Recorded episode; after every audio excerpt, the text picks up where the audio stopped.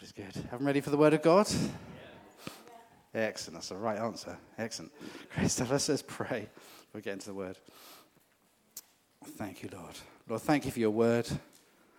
Lord, we thank you, Lord, for the, for the Bible. Lord, it's, it's a gift to us. And I pray, Lord, that, Lord, you would just speak through it this morning.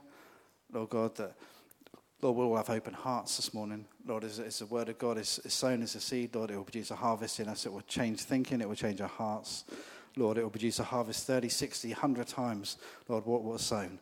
In the mighty name of Jesus. Amen. Amen. Amen. God is good. So, those of you who were here last week, you know that we're, we're starting, uh, we've just started a brand new series. Who was here last week? Put your hand up here last week. I know we've got a lot of visitors this morning. Yeah, so quite a few of you. So we started a brand new series, which is going to be running right up till Christmas, or pretty much near to Christmas. I've mentioned the C word, Christmas. it will come before we know it. Anyway, it always does. Anyway, um, and what we're talking about is, is family church values. So our values uh, as a church, these be values very much for, for lots and lots of different churches. So they're certainly not unique to us as a church, absolutely not. Okay, but these, these, these are things that we are kind of our cultural values.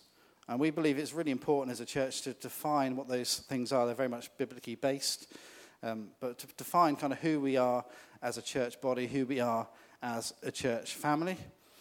You know, everything, uh, I'm not going to spend a lot of time on this, but we talked about this kind of briefly last week, just about everything has a culture. You know, whether it's a family or a marriage has a culture, uh, a family has a culture, a school has a culture, a workplace has a culture. And, and I'm sure you know that, that to be a reality. And what we've talked about is defined or default. Is that in life we can just allow those things to default. And marriage is a great example of that. You can allow just if you just kind of hope for your best in your marriage, you're not going to have the best marriage you can possibly have. Is that true? Anyone discovered that? That's reality, right? Okay. Because what will happen then is you'll just have a default culture. Something will just happen. It will just kind of happen by itself. But will it be everything that, that, that God would necessarily want it to be? Well, probably not. So, it, it, as married people, what we have to do is, is, be intentional about that and define, no, this is what I want our marriage to look like. Very much based on what the Bible says, of course, you know, about putting each other first and laying down your life for the benefit of the other, and all those kind of things are important um, in a marriage. In a marriage is one context, it's true in all relationships and, and all, kind of, all kind of cultures that everything has a culture, but, but there's a big difference between just allowing a default culture to something to happen by itself or to be intentional about it and defining what you want it to look like. This is true, you know, so you bring up kids, we've done dedication this morning. What do you want your family culture to look like? Don't just let it happen. Don't let your kids set the culture either. I'm not saying it in any kind of harsh way, but I'm serious about that. Don't let your children set the culture. If you're a parent this morning, as parents, we set the culture. That's how it works. We're the adults, and that's how it works. And like I said, I don't mean that in any kind of harsh, harsh way. But that's, that's the reality. That's our responsibility as parents to set the culture of, of our home. This is what no, this is what we want it to look like. Our kids aren't saying, setting anything. And I don't know, at least I would agree, Jack's ignition, that that's what we've tried to do very much as parents. It's, at least now an adult, he's an adult itself. so okay, awesome. You know, but we can be defined or default about it. So it's, it's, it's a church we want our church culture to be very much defined, not just to be default, just kind of, well, we'll see whatever, whatever will be, will be, in case there are, there are. No, no, let's define it. What do we want our church culture to look like? But obviously, very much based on, not just come up with good ideas, but very much to be based on biblical principles, of course. But we'll talk about our 12 family values. So, I said last week, these aren't kind of in order of importance other than the one we're going to talk about today. Okay. And, and this is a, very much central to the culture of who we are as a church, and of course, all churches, is that we are very much Christ centered. So the, others, the other 11 won't be in order of importance, apart from this one, okay? But, but this one absolutely is. That we are Christ centered. It's interesting this has fallen on the week that the Queen's you know, passed away, and I'll say some stuff about that in a, in a moment because she lived a very much Christ centered life. And we'll talk about that in a second. So, as a church, we are Christ centered. So, as a church, we're committed to keeping Jesus and his kingdom at the center of our lives and our church. That that's very much central to who we are. Can I have my phone back? I'm not going to know what time is otherwise. Thank you. I'm sorry about the alarm going off. I'd literally set for the minute silence. I'd set. Lisa's like, just set a timer for a minute. I didn't realize an alarm was going to go off after the minute. So, anyway, that's what that's what happened. There we go. Anyway, so we're, we're, we're Christ centered. We're committed to keeping Jesus and his kingdom at the center of our lives and a church. We should understand as Christians that we're part of a kingdom. You know, we live in the United Kingdom. We now have a king for the first time, in, for most of us, the first time we've ever known a king in, in our kingdom. You know, we live in a kingdom, it should be very easy for us to understand this, this principle. We keep Jesus and his kingdom. Let's talk about all that Jesus taught about his kingdom, his, his teachings. You know, the Bible says we've been brought out of the dominion of darkness. It's not the kingdom of darkness. Satan is not the king of anything. He'll pretend he's the king, but he's not the king of anything, right? The Bible says it doesn't call it the kingdom of darkness. We were brought out of the dominion of darkness and brought into the kingdom of light, the kingdom of the Son of his love. Amen? That's what's happened if you're a believer this morning. That's what's happened. You brought out of one kingdom, uh, one dominion, sorry, and brought into the kingdom of Jesus. There's just like there's a natural, we live in a natural kingdom, we have a natural king, King Charles. Spiritually, the Bible talks a lot about a, a kingdom. And, and Jesus is described as a king of kings and a Lord of Lords. Okay, so we're committed to keep Jesus in his kingdom at the center of our lives. So here's a kind of a starting point. John 14, 6, Jesus made these incredibly profound words, but they're all profound, so from the mouth of Jesus. But John 14, verse 6, Jesus said this I am the way and the truth and the life. No one comes to the Father except through me. These are fundamental to Christianity, aren't they? Fundamental words to, to Christianity. Is, is uh, Jesus, what Jesus said. He didn't say, he did not say, I am a way, I'm a truth, and I'm a life. He's, he's not an optional thing, well, this, this might be good if you follow this. No, no, Jesus was very clear on this. He said, I am the way, I'm the truth, and I'm the life. There's no other, if you're, going to, if you're trying to get to God, there's no other way you're going to get there except through me. It's the only, it's the only way you're going to find it. You know, and those words are just, just, so profound. I think, uh, for, for, me, they, they, they resonate throughout the last 2,000 years you know, since they've been said, this is still in reality in, in this world, the world that's lost its way, has no idea what truth is, and is trying to find life. This is the answer. Amen? That's, that's my view as a, as, a, as a church minister. Is this is still the fundamental truth that Jesus is the way in this world that's lost its way, in this world where everybody's got their own version of truth. You know, my truth it's become a whole term in itself, isn't it? Everyone's got their version of truth. Well, if seven billion people have got a different version of truth, how in the world do we even know what truth is? Right? If truth is just someone's opinion, well, that doesn't really help anybody. So, what Jesus was saying, I, I, am the way. If you want to find the way, it's through me. If you want to know what truth is, what true, absolutely pure, holy truth is, that's through me. And if you want to find life, and Jesus talked about life and, and life to the full, if you want to find life, you're only going to find it in Jesus. Amen? No one comes to the Father except through me. So these words kind of resonate throughout the same two, throughout the last 2,000 years. So this is kind of our starting point that Jesus is the way, the truth, and the life. Amen. Hebrews 13, verse 8 the writer of Hebrews said this Jesus Christ is the same yesterday and today and forever. So, those fundamental truth of who Jesus is, the way, the truth, and the life, hasn't changed. Amen? He's still the same yesterday and today and always will be. He's always been the way, the truth, and the life. Amen? And always will be. Praise God. You know, this is an unchanging foundation.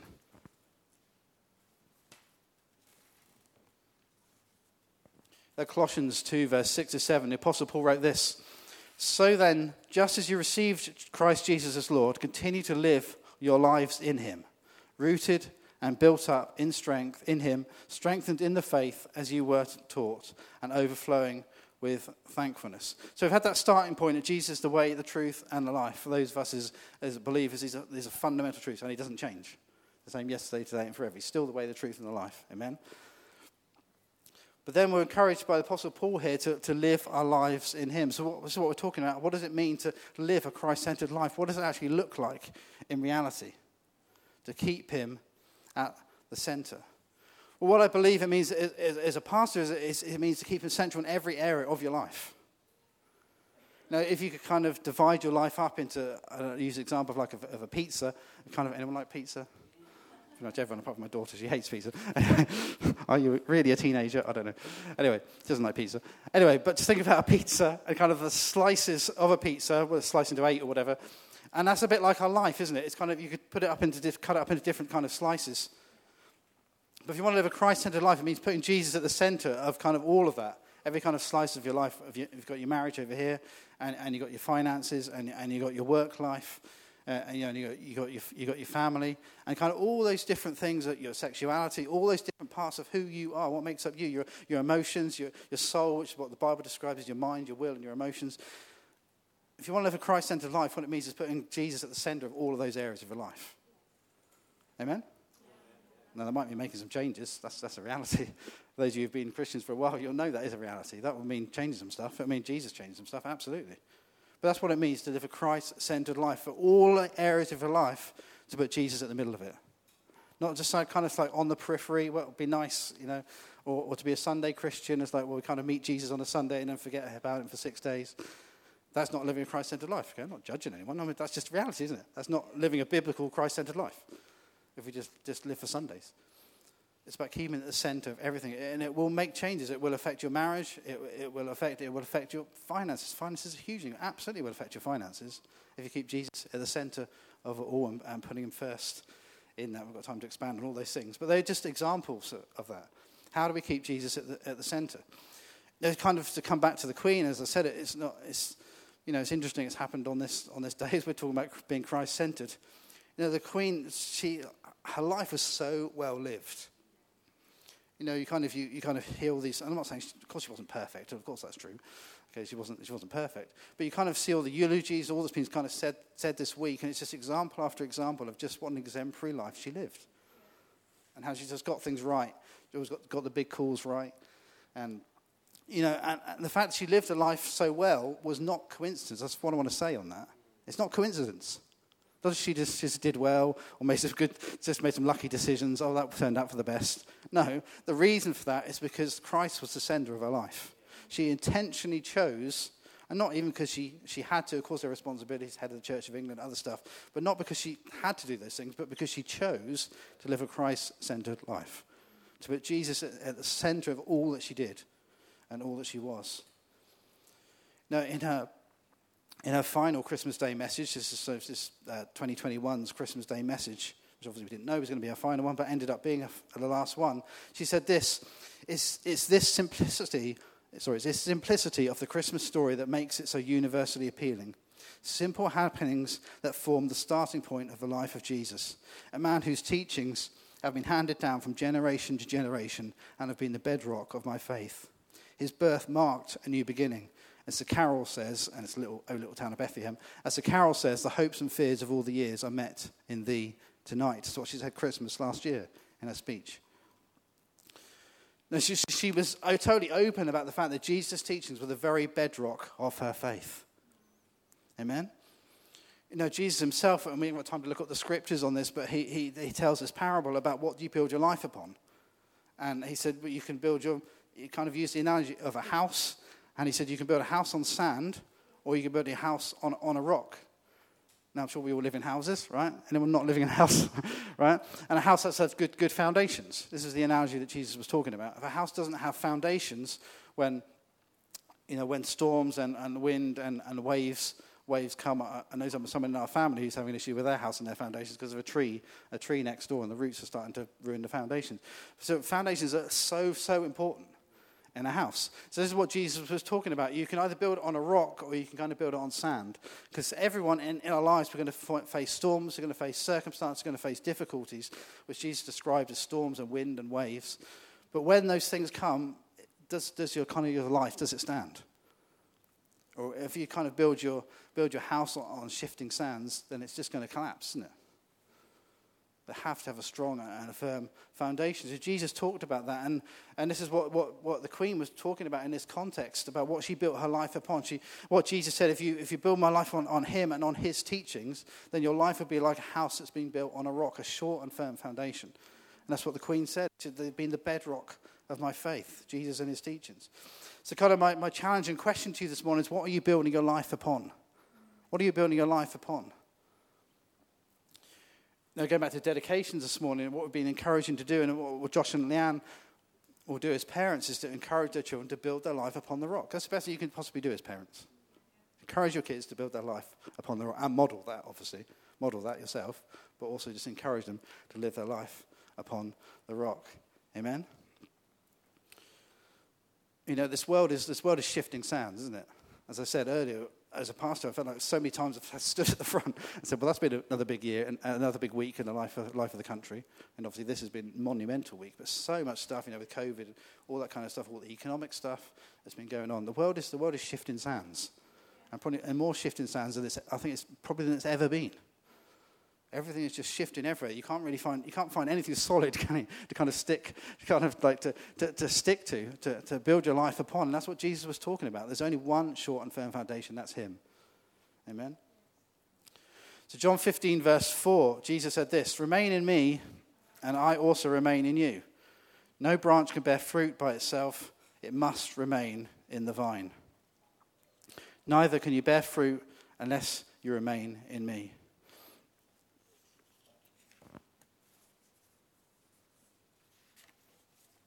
Remain in me as I also remain in you. Remain in you. No branch can bear fruit by itself. It must remain in the vine. Neither can you bear fruit unless you remain in me. So you may be thinking, well, what's, what's that all about? Branches, fruit. What's that about? Why is Jesus talking about fruit trees? What's that about? Okay, so what, what this is talking about is about is that God wants us to live a fruitful life. That if you're, if you're a believer this morning, then God wants you to be fruitful. God wants to do good things through your life. And Jesus said the key to that is to remain in Him. Is to, is to remain in Him. Jesus desires for you to be fruitful. And maybe you're feeling that you're not living a very fruitful life. Well, what I'd encourage you to do, or fruitful life of God, what I'd encourage you to do is make sure you're remaining in God. Make sure you're remaining in Him. Make sure you, are not getting distracted or you've kind of gone off elsewhere. Now, the kind of analogy I, I kind of like with this is, is I mean, Jesus' analogy is great about the vine, but okay, this is the way I understand it, okay? It's just think about like a Christmas tree. Don't know if any of you ever get a real Christmas tree at Christmas. There's a lot of plastic ones and artificial ones, and some of them look pretty, pretty real these days. Okay, but if you ever get a real Christmas tree, obviously they, they, they, they cut it down and then you stick it in a pot and you still have to water it and stuff. But the reality is that tree is dying. Is that true? That's true, isn't it, right? It's not, it's not in the ground, it's not, not planted. The reality is that tree is dying. And after probably, you have to make sure you don't get a tree too early because by the time it gets to Christmas, there's probably going to be no needles on it. That's the reality, isn't it? If you get it like four weeks before Christmas, it might not have any needles left by Christmas Day. Because the reality is that tree, that tree is dying. And, it will, and, it will, and after a few weeks, it will, it will start to, needles will start to fall off, it will start to go brown, etc., won't it? But it looks really nice, doesn't it? It looks green. You think, well, this, this tree looks beautiful. It looks amazing. We're going we're to decorate it. But the reality is that tree is already, at that point, is already starting to die. It's already starting to decay. It'll look nice for a while, but it's already starting to die and to decay. And that'll just take a, a matter of weeks. Now, the reason for that, of course, is there's no root, right? There's no, there's no root. It's not, not in soil. The roots have been cut off in order to, to kind of give you the Christmas tree. In other words, it's, it's dying because it's been removed from its source of life. Is that true, right? That's, that's reality. That's what's happened.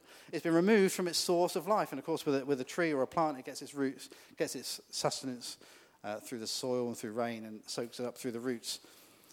So it dies because it has no, no roots. And this is what Jesus was talking about, talking about here. You know, some of us, we may even look, and this is challenging stuff, but some of us, we may even look good, great on the, in, on the outside, but we're not being fruitful for God. But the reason for that is because we're not rooted in Jesus, because we're not remaining in Him. We might even look great, but the reality inside, inside things are not great, because you're removing yourself from the life source, which is Jesus Himself. No branch can bear fruit by itself, it must remain in the vine. Neither can you bear fruit unless you remain in me, is what Jesus said. So, what does remaining in Him actually, actually mean? What does that look like? You what it means in, in every area of our life to, to make a choice, and this is all about being intentional, making good choices, about remaining in Him. So, one example of that would be remaining in His Word. You know, making this book central to this incredible book and central to our lives. Amen. As Jesus said, if you obey my word and obey my teachings, your life will be like a house built on the rock. Amen. It's an incredible book that we're, we're blessed with. And one of our family church values, we'll come to on a later week, is about being a Bible believing church. We believe what it says, we believe everything it says. We don't take bits out, we don't add to it, we don't misinterpret it. We, it is what it is, it's the Word of God.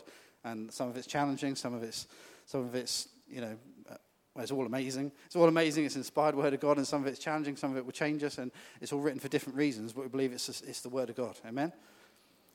And we'll do a whole week, we'll do a whole message on that, about being a Bible believing church, what that means. Let's be people who remain in his word. Amen? And let's be people who put that into practice.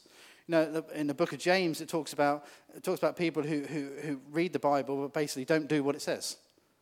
And he, he, he kind of uses an analogy of it's like people who, who look in a mirror and straight away they forget what they look like. And, and James is basically saying, well, that's pointless because then, you know, why are you even doing that?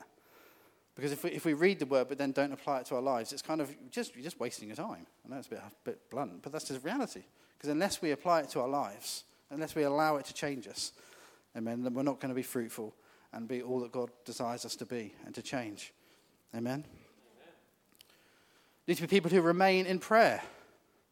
This in constant communion with God. Jesus, Jesus modeled that so well. And over and over again, his disciples would be like, Where's Jesus gone? The crowd would be like, Where, Where's Jesus gone? And it's, it's, he'd gone up a mountain, he'd gone up somewhere to pray, just to kind of get on his own. It was so important in, in the life of Jesus, just to remain in prayer, in constant communion with, with, with God. This should be a very easy principle to understand. It's a, it's a principle of any relationship, isn't it? It's, it's, it's connection and, and communication. And to go back to a marriage analogy, I would say as a pastor, the biggest, the most important thing in marriage is communication. Absolutely. If you ask me the top three things most important in marriage, I say communication, communication, communication. They'd be my top three. Okay. Right? That's true. Right? And any relationship works on that basis. If you had, if you had, a, had a marriage, or it could be a, a different analogy, a parent and a child, if they never ever spoke to each other, well, that's kind of an odd, everyone agree that would be an odd relationship, right? And we're in a relationship, we love each other, but we don't ever speak to each other. Well, I, my view as a pastor is like, there's something odd, there's something weird going on here. This is not everything it should be. This is not, this is not healthy. Everyone agree, right? Yeah. So we should understand this principle. That's how any relationship works, isn't it? There's got to be communication, kind of be communication there. And it's the same with our relationship with, with God. There has to be communication where, where we spend time praying and, and, and we allow God just to speak back into our lives as well. So remain in His Word, remain in prayer, and remain in His presence. So allow Him to speak into our lives. Allow Him to change you. You know, if, you're, if you're too busy to spend time with God, what I say to you as a pastor is you're too busy. I'm not being harsh, I'm just, I'm just being real. Right? And I've had to have these same conversations with myself. I'm on it, just being honest about it. If you, if you feel too busy to spend time with God, then you're just too busy. You need to re- you need, I'm, I'm serious, you need to restructure some stuff. You need to restructure some stuff in your life and get some things changed around. And I know, of course, we have, uh, uh, many of you have got young kids and married and we've got responsibilities and, you know, men and women normally both work these days. It's just a reality. And so it, life can be incredibly busy. That's just, a, that's just facts. But if you're too busy for God, then you're just too busy. And you need to restructure some stuff. Let's be people who, who remain in His Word, who read it, apply it to our lives, remain, remain in prayer, that, that communion with Him, and, and remain in His presence, allowing Him to also speak back into His life. Stay, stay close to Him. As we stay close to Jesus, as we're Christ centered, we, we allow Him to rub, rub off on us. It's like when you spend, spend a lot of time with someone, you, they start to rub off on you. That can either be positive or negative, can't it? You know, we hear about, hear about people who get in with the wrong crowd, don't they? And it rubs off on them, doesn't it? Just a, just a matter of time. And if you get in with the right crowd, it rubs off on you, but in, but in a good way. So we need to spend time with Jesus, be Christ centered, spend time in his presence, allow him to rub off on us. Amen? To become more like him. That, that remember, God's goal for your life. And of course, there's loads of things he wants you to do, and he wants you to witness and, and, and witness to others and to be a, uh, you know, a great example for him. And all those things are true. But ultimately, God's, exam- God's uh, sorry, purpose for you is to become more and more Christ like. Ultimately, that's his purpose, is to become more and more like Jesus. Amen. So remember, God, God wants us to be fruitful. You know, in Galatians 5.22, we haven't got time to look at it all in detail this morning. It talks about the fruit of the Spirit, Galatians 5.22 and 23. And what the fruit of the Spirit is. And when, so when we remain in Jesus, when we remain connected with Him, when we don't get distracted, and when, when we set aside, set aside time and make it a priority in our life to keep Him the center of every area, when we remain in prayer and remain in His Word, remain in His presence, allowing Him to, to rub off on us, then that produces fruit in us. And the Apostle Paul, he describes it, and it's just it's incredible. He talks about these nine different fruit, or nine that make up one fruit, nine kind of segments of love and joy and peace and patience and kindness and goodness and faithfulness and gentleness and self control. And those, and those, which are basically just a, description of Jesus. You know, he's full of love, he's full of joy, he's always full of peace, incredibly patient, and an unbelievable self control. you know, he's always kind, always good, always faithful. It's basically a description of Jesus, right? Remember, this is God's goal for you, is to become more and more Christ like become more like Jesus. But that's how he does it, is producing the fruit of the Spirit in us. But produce that fruit in us, we have to remain in him. Amen? And going back to the Queen, of a successful life, as I said, it wasn't just coincidence. She made a great choice on a daily basis to remain in him. And that's why it produced great fruit in her life. Amen? So let's be a Christ centered people. And if this is challenging you this morning, I'd encourage just, just do something about it. No one should go away condemned. If you go away condemned, thinking I'm having a go at you or whatever, you've totally missed the point of the message if you think that. Okay? So I just want to kind of correct that. But let's do something about it. Let's be intentional. Remember, let's, be, let's, let's define this culture. What do we want our relationship with God to look like? You know, it's totally up to us what we want our relationship with God to look like. God does not need to do anything. Jesus said on the cross, it is finished, it is done, it is over. Jesus done, and of course, it's still, God still blesses us and all those kind of things that He still does, absolutely. But in terms of everything kind of God's side in dealing with the relational side, He's already done it. Amen? Right? He's done it. It's over, it's done, it's complete. Yeah, it's what we want our relationship with God to look like. It's, it's totally on us. What do we want that to look like? Amen. If we want to be close to God, well, let's choose to be close to God. God hasn't, God hasn't gone anywhere, right? Jesus promised that He'd never leave us or forsake us. Amen. Let's remain in the vine, be Christ centered in every area of our lives. And just finally, as we start to come towards a, a close, you know, we've talked about this obviously our, our, cultural values as a church, of us as a church body, but also just uh, uh, for us, just all together, kind of corporately as a church body, for Jesus to be the center of our church. Amen. Ephesians 2, verse 19 to 22, Apostle Paul says this Consequently, you are no longer foreigners and strangers, but fellow citizens with God's people and also members of his household, built on the foundation of the apostles and prophets, with Christ Jesus himself as a chief cornerstone. In him, the whole building is joined together and rises to become a holy temple in the Lord. And in him, you too are being built together to become a dwelling in which God lives by his Spirit. So, what, so what Paul's talking about here, he's using the analogy of a house similar to what Jesus did by building a house on a rock. He uses, a similar, he an analogy of a house again, or a building, and that kind of all of us together corporately will all make up a, a building, and, and that Jesus is the chief cornerstone of that building. And the role of cornerstone in, in a building, particularly in, in older buildings, was just kind of to hold the whole building together. It was the most important stone in, in, in the whole building. Would hold the whole thing together, would, would tie the whole thing together you know, over the over the summer holidays, we went to a few historical buildings. the joy of being married to a history teacher, which is awesome. no, my kids love it, and I love it as well. Um, we go to a lot of historical historical places, and you go to some of these old buildings. I, I, I genuinely can't get my head around how they built them. Does anyone else ever think that? You know, you go to those really old. We went to was Arundel Castle, not that long ago. You know, it's like nearly a thousand years old. I went to Windsor Castle a few years ago, and, and you kind of look at these places. How in the world did they had no? They kind of had no proper scaffolding. They had no cranes. How many people died, you know, kind of making this? You, know, go somewhere like Salisbury Cathedral. How in the world did they, how, how, did they put that spire up there? How did it get there? You know what I mean? Even, even in today, it would be a huge engineering feat, wouldn't it? A massive feat of engineering. But how did they do it when they had no, no cranes, nothing, nothing mechanical? That's just, it's just incredible. But this is why the cornerstones were so, so important in a building. They had to be built properly you know, kind of houses that are built these days, will they be there in a thousand years? Well, that's debatable, isn't it? but the stuff they built a long time ago is, is kind of standing the test of time.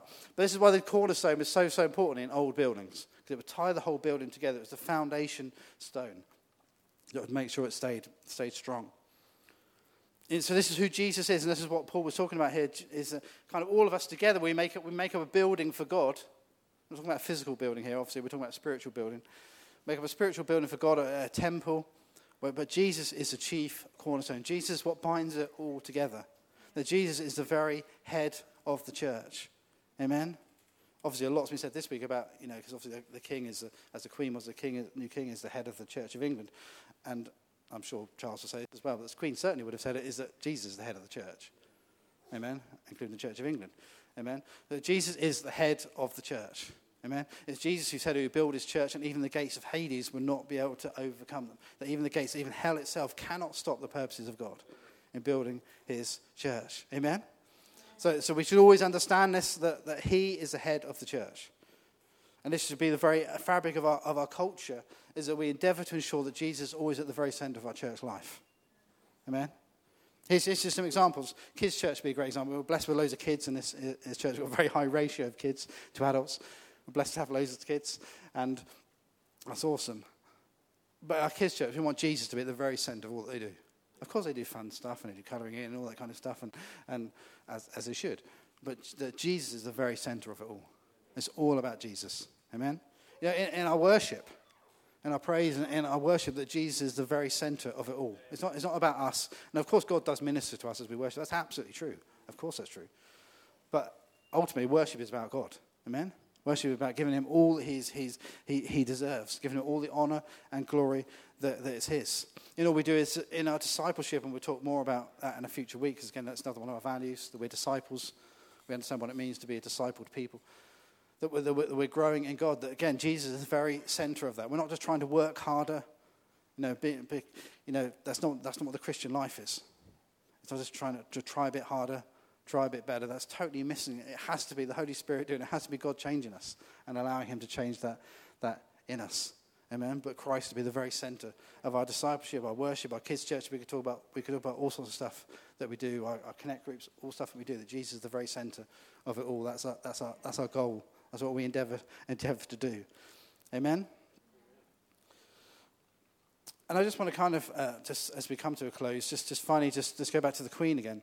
So I mentioned this in a, this was in a 2014 Christmas Day message. I mentioned this in the statement I read earlier, but she said this For me, the life of Jesus Christ, the Prince of Peace, whose birth we celebrate today, is an inspiration and anchor in my life. A role model of reconciliation, forgiveness. He stretched out his hands in love, acceptance, and healing. Yeah, so Jesus totally understood what, what uh, sorry, the Queen totally understood who Jesus, Jesus was. Amen. It very much was a, was, was a savior in a, in a life of the Queen, and she understood his forgiveness. She, she talked there about he was a role model of reconciliation and forgiveness, of, of love, acceptance, and healing. And what I want to, want to say to all of you this morning is you can know that, that, that same faith, that same foundation that the Queen had to be able to say those words. You can know that in your own life. You can know reconciliation, you can know forgiveness, you can know love, you can know acceptance, and you can know healing. And in this world that, that, that's shifting sands, everything's, everything's changing. You know, who knows what's coming next week? And I'm not prophesying anything bad, but who knows what's coming next week? Everything is just shifting all around the world. Things are shifting all over the place. Nothing seems to stay stable for five minutes, does it? But where we can find our short and our firm foundation is in Jesus himself.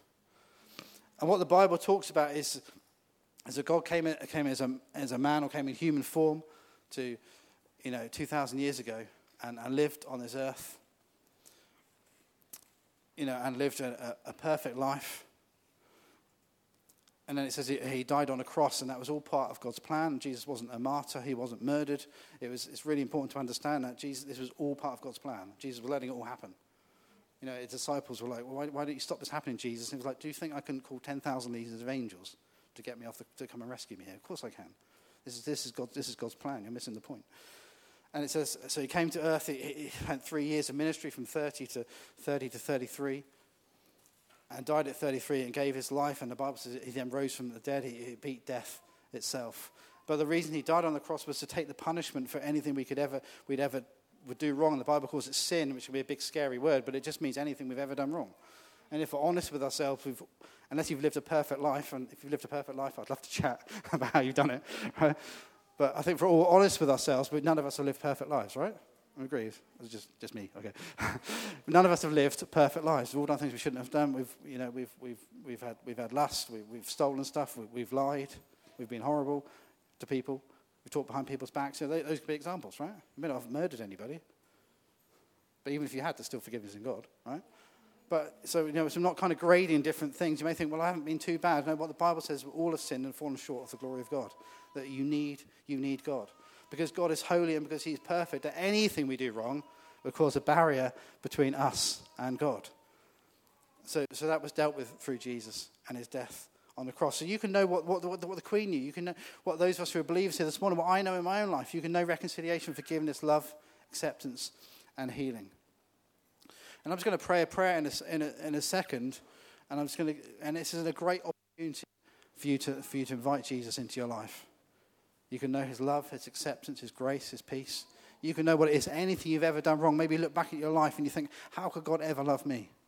I want to say to you this morning, He does love you. He wants to forgive you. He wants to come into your life. He wants to build relationship with you. He wants you to know the promise of eternal life, just like the Queen knew. She knew, she knew where she was going, she knew where she was heading.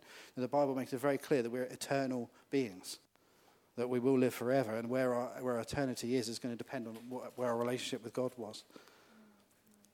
Uh, but Jesus made made a way. Remember, he, he said, He is the way, the truth, and the life. No one comes to the Father except through Him. Let's all just stand this morning.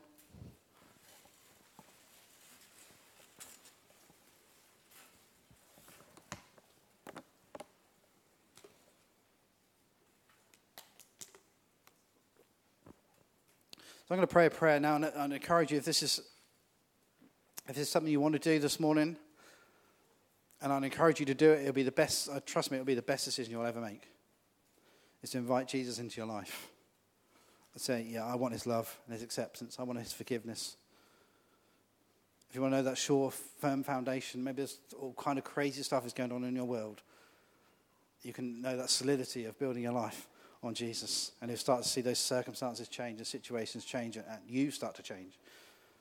Let's all just pray this together. Thank you, Jesus, for your love for me.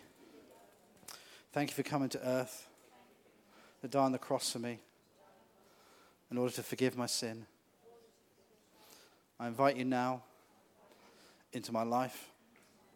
I ask you to forgive me, to make me whole, to make me new. I want to live for you. I want your love and your grace and your peace in my life. I want to know the promise of eternal life. In Jesus' name, amen. And what's everyone just, if you just keep your eyes closed, well, if you've never ever prayed a prayer like that before, eh, never ever done that, and you prayed that this morning, if you meant it with all of your heart, if you meant it with all of your heart, God has come into your life this morning, I promise you. But what I want you to do, just whilst no one else is looking, is just raise your hand and say, Yeah, I've prayed that prayer. I want God in my life. I want Him to change me. I want, want to live for Him. Don't miss your opportunity. Is there anyone this morning? Praise God. And if you want to know more about just the Christian faith, we'd love just to chat with, come and chat with us, myself and my, my wife, Wendy. Come and chat with us afterwards. We'd love to talk to you about that more. Thank you, God. Lord, you're so, so good. What a wonderful Savior you are. Lord, as a people of God, Lord, we choose to be a people, Lord, that, Lord, that keep you at the center of our lives. Keep you at the center of all that we are, kind of that, that pizza, that, that, those sections, segments of our life, Lord, to keep you at the middle of it all. Lord, change us, guide us, correct us. Lord, do what you need to do in us, Lord God. Lord, we want to be more like you. Lord, we want to be fruitful. Lord, we want the fruit of the Spirit to operate in our lives. Lord, we want to, Lord, live out your purposes and plans. Do what you need to do in us, Lord Jesus. Lord, we endeavor to keep you at the center, Lord, of our individual lives, Lord, and as a church body, as a church family, to keep you at the center of all that we do as a church. Lord, it's all about you and always will be all about you. Thank you, Jesus. Lord, remain at the center of it all. In the precious name of Jesus. Amen. Amen.